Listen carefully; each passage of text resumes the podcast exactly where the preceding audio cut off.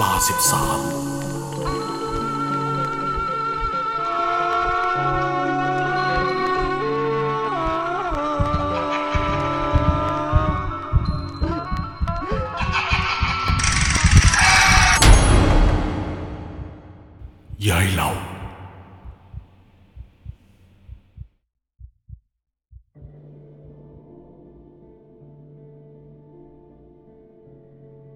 ย้อนไปเมื่อช่วง 40 ปีก่อน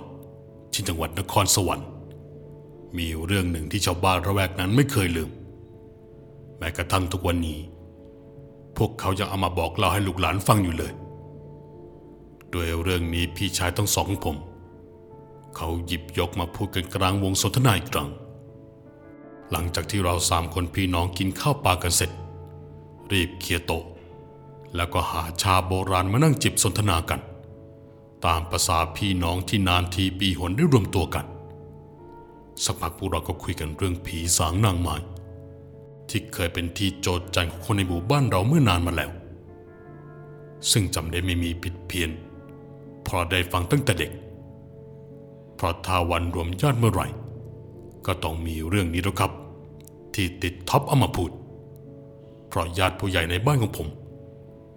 ต่างก็เคยพบเห็นวิญญาณเฮียน ที่หมู่บ้านในสมัยก่อนมาหมดแล้ว ต้องบอกว่ายุครุ่นพ่อแม่เราโดนผีหลอกกันเยอะ เพราะด้วยความที่บ้านเมืองยังไม่เจริญเท่าสมัยนี้ ซึ่งเรื่องที่ผมจะนำมาเล่า ก็คือเรื่องของคุณยายเหล่า ความตายของยายเหล่า มารดาของแม่ชีท่านหนึ่ง เกิดขึ้นมาวันหนึ่ง ช่วงเช้ามืดก่อนมาจับใจตลาด เกิดพลัดตกสะพานจมน้ำเสียชีวิต สร้างความสะเทือนใจทุกคนเป็นอย่างมาก แต่หลังจากนั้น ก็มีคนพบเจอวิญญาณได้เหล่า ออกมาปรากฏตัวให้เห็นแรกๆเหมือนยายเราไม่รู้ว่าแกเสียไปแล้ว ก็ออกมาจับจ่ายซื้อหาของไปทำกับข้าวใส่บาตรพระตามปกติ ย้อนหลังไปจากที่ยายเราเสียไปได้ 14 วัน โดยปกติยายเราจะมาจับจ่ายตลาดในช่วงเช้ามืด มาพร้อมตะกร้าใส่ของใบใหญ่ วันนั้นยายเหลาเดินตรงเข้าไปยังหาแม่ค้าขายปลา บอกเอาปลานินสองโลขอให้ข้าให้ขูดเก็ดให้พร้อมสับแม่ค้าก็ก้มหน้าอยู่ก็รู้สึกคุ้นน้ำเสียงนั้น พอเงยหน้าขึ้นมาก็เห็นว่าเป็นพี่เหลายืนตัวเปียกโชกอยู่หน้าแผงเฮียเหลาสวมผ้าถุงกับเสื้อคอกระเช้าใบหน้าซีดเผือด แถมยังดูเรียบเฉย เหมือนไม่รู้ว่าตัวเองตายไปแล้ว ตอนนั้นแม่ค้าอาปากค้างรีบสุดตัวลงนั่งแอบตรงถังน้ำแข็ง ไม่กล้าเอะอะโวยวายอะไร จากนั้นยายเหลาก็เดินวนไปร้านอื่นบ้างแม่ค้าแอบดู ก็เห็นเดินไปที่ร้านขายผักของเจ้าประจำเมื่อแม่ค้าขายผักเห็นยายเหลามาเลือกซื้อผัก แกก็กีสลบไป พวกคนที่อยู่ตรงนั้นก็ตะโกนลั่นตลาดว่า ผีอย่าเหลามาหลอก แล้วก็พากันวิ่งกระเจิงกระเจิงออกจากตลาดกัน ที่พีไปกว่านั้นก็คืออะไรรู้ไหมครับพี่เหลาแกดูมีทีท่าตกใจมากเพราะแกได้ยินคนเรียกแกว่าผี แกก็รีบจำเอาหายลับไปหลังตลาดทันทีหลังจากนั้นเรื่องนี้ก็ถูกพูดกันอยู่นานสองนาน มันสร้างความอกสั่นขวัญแขวนให้กับชาวบ้านทุกคน จนบางคนเลี่ยงแม้มาเดินตลาดในช่วงเช้ามืดแต่พอค้าไม่ขายนี่สิครับ มันเลี่ยงไม่ได้ มาขายของกันแบบจับกลุ่มรวมตัวกัน ยิ่งแม่ค้าคนไหนไม่เคยถูกกัน ช่วงนั้นก็ต้องสมานฉันท์กันไว้ก่อน อันนี้ยายของผมเล่าให้ฟังว่า มันก็มีข้อดีอยู่เหมือนกัน แต่แม่ค้าบางคนยังเห็นยายเหลาอยู่ คือเห็นยายเหลาแกเดินอยู่ข้างนอก ยังไม่ทันได้เข้ามา แม่ค้าก็พากันร้องบอกให้ยายเหลารู้ตัวว่า แกน่ะตายไปแล้ว อย่ามาหลอกพวกฉันเลยยายเหลา แกตายไปแล้วนะ ยายตกน้ำตรงสะพาน ยังไม่รู้ว่าตัวเองตายอีกเหรอคุณในตลาดต่างพร้อมใจกันพาตะโกนออกไป จากนั้นแกก็เดินหายไปยังหลังตลาดอีกครั้ง ช่วงนั้นเพียเหล่าเฮียนมาก พวกผู้ใหญ่ว่ากันว่าอย่างนั้นทำให้ต้องนิมนต์หลวงพ่อให้มารดน้ำมนต์ เอาสายสินมาล้อมทั่วตลาด แต่ที่น่ากลัวอีกอย่างก็คือ ช่วงที่ชาวบ้านมัวแต่เอาใจไปจดจ่อกับดวงวิญญาณเย่เหล่า ว่าจะปรากฏตัวอยู่ในแค่ตลาด ทุกคนคงลืมนึกถึงตรงสะพาน ที่ย่เหลาตกน้ำเสียชีวิตไปเสียสนิทแถมยังมีอีกหลายจุดเลยนะครับ ที่ชาวบ้านพบเห็น ผมจะเริ่มเล่าจากบริเวณสะพานจุดที่ย่เหลาตกน้ำตายกันบ้างแล้วกันนะครับ คืนนั้นเวลาราวๆประมาณสองทุ่มมีคนปั่นสำรอซึ่งเป็นคอทองแดง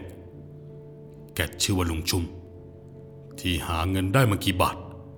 ก็มักจะเอาไปลงกับสุรา เรื่องข้าวปลาลุงชุ่มไม่เคยอยาก ไม่รู้แกไปเอาเรี่ยวแรงจากไหนมาปั่นสำรอทั้งวี่ทั้งวันดื่มแต่น้ำเมา ในคืนเกิดเหตุ ลุงจุมแกปั่นสำรอข้ามสะพานมา ก็แวะฉี่ข้างทาง หันหน้าเข้าหาคลอง ในขณะยืนทำธุระ เกิดได้ยินเสียงน้ำในคลองดัง เหมือนมีอะไรแหวกว่ายขึ้นมา แกเล่าว่าไม่แน่ชัดว่าเป็นเสียงอะไร แต่พอเดินกลับมายังสำรอ ก็เห็นว่ามีหญิงชรา นั่งอยู่บนสำรอแล้ว หญิงชราคนนั้นก้มหน้าก้มตา บอกให้ลุงจุมไปส่งที่บ้าน บ้านอยู่ซอยข้างวัด เออ แล้วป้าเดินมาจากทางไหน ทำไมฉันไม่เห็น หญิงชราไม่ตอบ เอาแต่เงียบ ระหว่างทางลุงชุ่มรู้สึกเหมือนกับว่า แกปั่นมาคนเดียวโดยที่ไม่มีผู้โดยสารนั่งมาด้วย พอเข้าซอยมาได้ ลุงชุมจึงได้แงนหน้ามาดูว่ายายคนนั้นทำไมแกตัวเบาได้ขนาดนี้ และเพื่อจะถามว่าบ้านอยู่หลังไหน แต่ยายคนนั้นแกชี้ไปที่บ้านหลังหนึ่งซะก่อน ซึ่งลุงชุมแกเคยมาทรงอยู่บ่อยๆ เป็นบ้านของยายเหล่านั่นเองครับ ลุงชุมแกรีบเบรกด้วยความตกใจ แล้วแงะมามองยายคนนั้นอีกที ปรากฏว่าแสงจันทร์คืนนั้น ช่วยให้แกเห็นใบหน้าแบบเต็มๆเลยครับ แกเห็นว่ายายคนนั้น ก็คือยายเหล่าลุงชุ่มโวยวายดังลั่น แต่ยายเหล่าเดินลงจากสำรอและพูดกับแกว่า ขอบใจมากนะที่มาส่งยายเหล่าพูดทั้งที่ปากไม่ขยับ อย่าหลอกฉัน ฉันกลัวแล้ว ลุงจุมก็ได้แต่ยกมือไหว้ร้องขอ แต่ทว่าสิ่งที่ยายเหล่าพยายามซื้อออกมาทำให้ลุงจุมถึงกับพูดอะไรไม่ออกอีก เอ็งเลิกเล่าสักทีถ้ายังไม่อยากตาย ลุงชุมหลับตาปี พอรู้สึกว่ายายเหลาหายไปแล้ว จึงรีบถีบสำราะออกจากซอย พอลุงชุมกลับมาถึงบ้าน รีบร้องบอกกับเมียว่าโดนผียายเหลาหลอก เรื่องนี้เมียของลุงชุมนั่นแหละครับ ที่เอามาเล่าให้ชาวบ้านฟัง พอลุงชุมฟื้นจากไข้หัวโกรนภายในระยะเวลาเกือบสองอาทิตย์ แกก็ออกมาปั่นสามล้อตามปกติ แต่ไม่เอาแล้ว อยู่ไม่เกินหกโมงเย็นแล้ว ซึ่งนับจากนั้น แกก็ยังคงกินเหล้าขาวแทนข้าวอยู่ดีทำให้มีกี่วันต่อมา ลุงชุมมีอาการกระเพาะทะลุพอกสุราไปกัดกระเพาะ จากนั้นแกก็เสียชีวิตอยู่บนสามล้อในช่วงบ่ายแก่ๆตอนนั้นชาวบ้านก็คุยกันว่าผีเหลาคงมาดี ตั้งใจมาเตือนให้ลุงชุมแกเลิกเหล้าก่อนที่จะตายเพราะเหล้าแต่ก็หนีไม่พ้นต้องตายอยู่ดีผีเหลายังคงเฮี้ยนต่อเนื่องเพราะในคืนหนึ่งที่ปู่กับพ่อของผม กลับจากดูลิเกที่วัด ซึ่งตอนนั้นไม่รู้ว่าเวลาเท่าไหร่เดากันว่าคงเวลาประมาณเที่ยงคืนแล้วกัน ปู่ได้พาพ่อเดินกลับบ้านโดยระยะทางที่ไม่ได้ไกลมากเท่าไหร่นัก จังหวะที่ต้องข้ามผ่านทางสะพานที่ยาเหล่าตายนั้น ก็ได้ยินเสียงอะไรไม่รู้รนลงน้ำดังตุ่มซึ่งนับว่าดังและชัดมากทำมาปู่กับพ่อหันมามองหน้ากัน แต่ปู่ดูนิ่งมาก ส่วนพ่อด้วยความที่ยังเด็ก ก็ทักออกมาว่า เสียงเหมือนใครโดดน้ำในพ่อ ปู่ก็เอามือมาอุดปากของพ่อไว้แต่ไม่ทันแล้ว จนสักพักก็เหมือนมีเสียงเสียงหนึ่ง ดังขึ้นมาจากน้ำหนุ่มๆเอ้ยช่วยพายายขึ้นฟังทียายหนาวไปหมดแล้ว ปู่บอกว่าเห็นเต็มสองลูกตาเลยว่า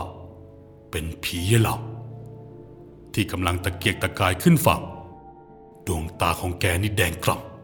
ำส่วนพ่อผมไม่ได้เห็นอะไร ปู่จึงรีบจับมือพ่อพาเพนกลับบ้านด้วยใจที่เต้นระทึก และต้องวิ่งผ่านไปอีกรายเมตร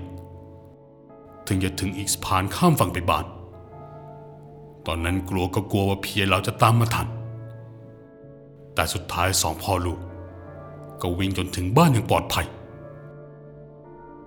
พอกลับบ้านมาอยาก็ถามปู่ว่าให้ใครมาส่ง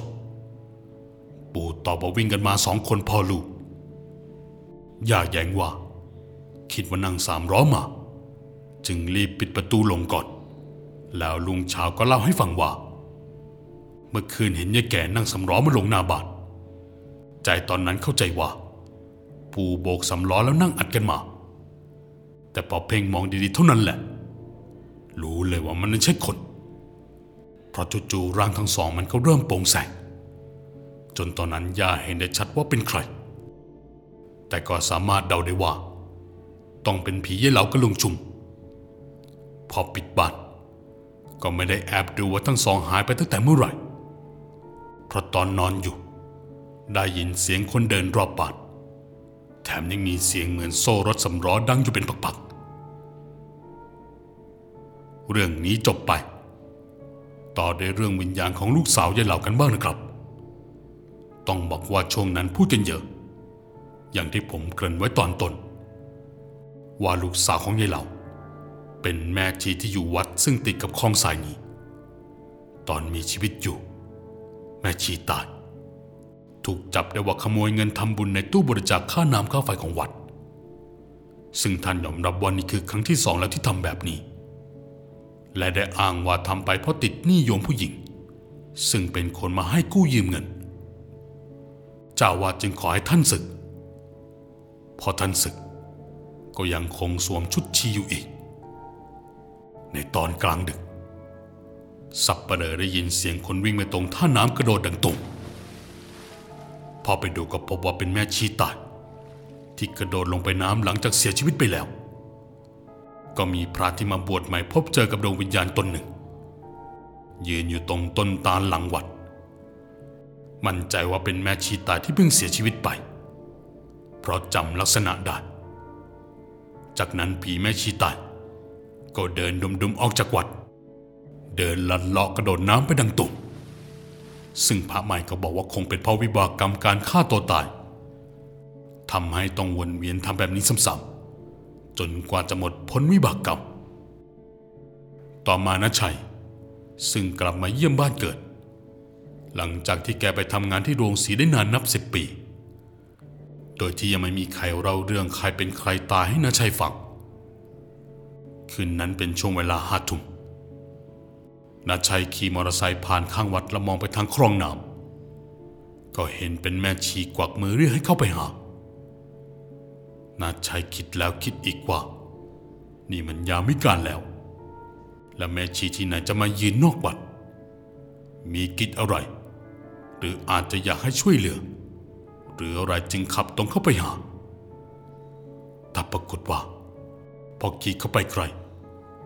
ทำให้เห็นว่าแม่ชีคนนั้นไม่ใช่คน ใบหน้าดูสยดสยองมากศีรษะโลนๆมีฟันเต็มปาก ดวงตามีแต่ตาขาวเลือกตาขึ้นไปข้างบนตลอด สภาพจุดเปียกโชกไปด้วยน้ำจากนั้นนาชัยก็สลบไปเป็นเวลาหลายชั่วโมง มารู้สึกตัวอีกที ก็ตอนเวลาประมาณตีสามนัชัยบอกว่าโชคดีมากที่ยายเรานั่งสำล้อมาพอดีจึงลงมาปลุกนัชัยนัชัยได้พยายามสตาร์ทรถมอเตอร์ไซค์แต่ทำยังไงก็สตาร์ทไม่ติด ยายเราจึงบอกให้สำรองรับนัชัยขึ้นรถไปส่งบ้านด้วยกันยายเหล่าเรียกลุงคนนั้นมาชุม หลังจากนั้นก็ขึ้นนั่งเบียดกับยายเหล่านัชัยจึงเล่าเรื่องผีแม่ชีให้ฟัง ว่าเห็นเป็นลักษณะไหนแต่ใจแกคิดไว้แล้วแหละว่า แม่ชีตนนี้ดูคุ้นๆเหมือนลูกของยายเหลาที่เคยเห็นยายเหลาเล่าให้ฟังว่าเมื่อหลายวันก่อน มีแม่ชีกระโดดน้ำตาย แต่ไม่ใช่การฆ่าตัวตายหรอก แต่เป็นเพราะถูกผีพายบางตา ไม่แปลกที่ชาวบ้านจะเข้าใจว่าแม่ชีโดดน้ำเพราะถูกจะอาวาสจับศึก และเพื่อหนีความผิดบาปแท้จริงแล้วไม่ใช่เลย ฝีมือผีพายทั้งนั้นท่านี้เรายังขอให้นาชัยอโหสิกรรมให้แม่ชีตายด้วย ซึ่งนาชัยก็ได้แต่พูดครับครับ ผมอโหสิกรรมให้ แต่ไม่แม้จะถามว่าท่านเป็นลูกสาวของยายเหลาหรือเปล่า เพราะกลัวไปสกิดต่อมความเสียใจ แต่ก็ไม่ได้ถามอีกว่าทำไมยายเหลาจึงรู้ว่าแม่ชีตายเพราะถูกผีพายบางตา ระหว่างทางนาชัยขนลุกเกลียว เพราะมาหอนตลอดทาง สักพักยายเหลาถามนาชัยขึ้นมาว่า หนูจำยายได้ด้วยเหรอ เห็นเรียกชื่อยายถูกนาชัยตอบไปว่าพ่อรานของยายก็เป็นเพื่อนวัยเด็กของนาชัยนาชัยจึงไล่ไปเล่นที่บ้านยายบ่อย ที่บ้านยายเหลามีขนมไทยอร่อยๆเยอะแยะ ยายเหลาได้ยินก็หัวเราะชอบใจ คุยกันมาตลอดทาง นัดชัยแกได้กลินทูบมาตลอด กลิ่นนั้นมันฟุ้งตลบอบอวนมา เหมือนเอาจมูกไปสูดดมควันทูบจากก้านเดือนหรือสับพอมาถึงบ้านนัดชัยก็เอาเงินให้ลุงสามล้อไปจำนวนหนึ่ง นับแปลกที่ลุงสำล้อแกไม่รับ กลับหันมาบอกกับนัดชัยว่าทำไมลำบากเกินไป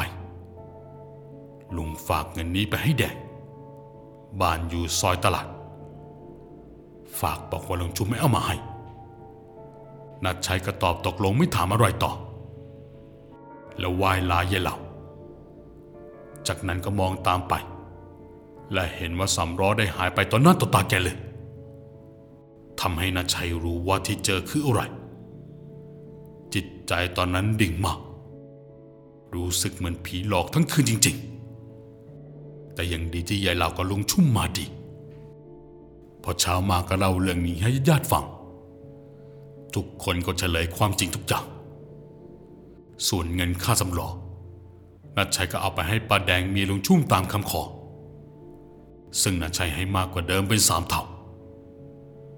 แต่ถึงใครจะว่ายายเหล่าเฮี้ยนยังไง นัดชัยก็ยังบอกว่ายายเหล่าใจดีนะครับ คงเพราะเหตุการณ์ที่เจอยายเหล่า อุตส่าห์มาส่งแกถึงบ้านนั่นแหละครับผมว่า นอกจากนี้ความเฮี้ยนของพี่ไอ้เหล่า ยังมีชาวบ้านได้พบเห็นอีกหลายครั้ง แต่ที่รู้มา ก็มีเพียงเท่านี้นะครับ ขอบคุณที่อุตส่าห์รับฟังจนจบนะครับ และเรุ่งราวทั้งหมด ก็จบลงเพียงเท่านี้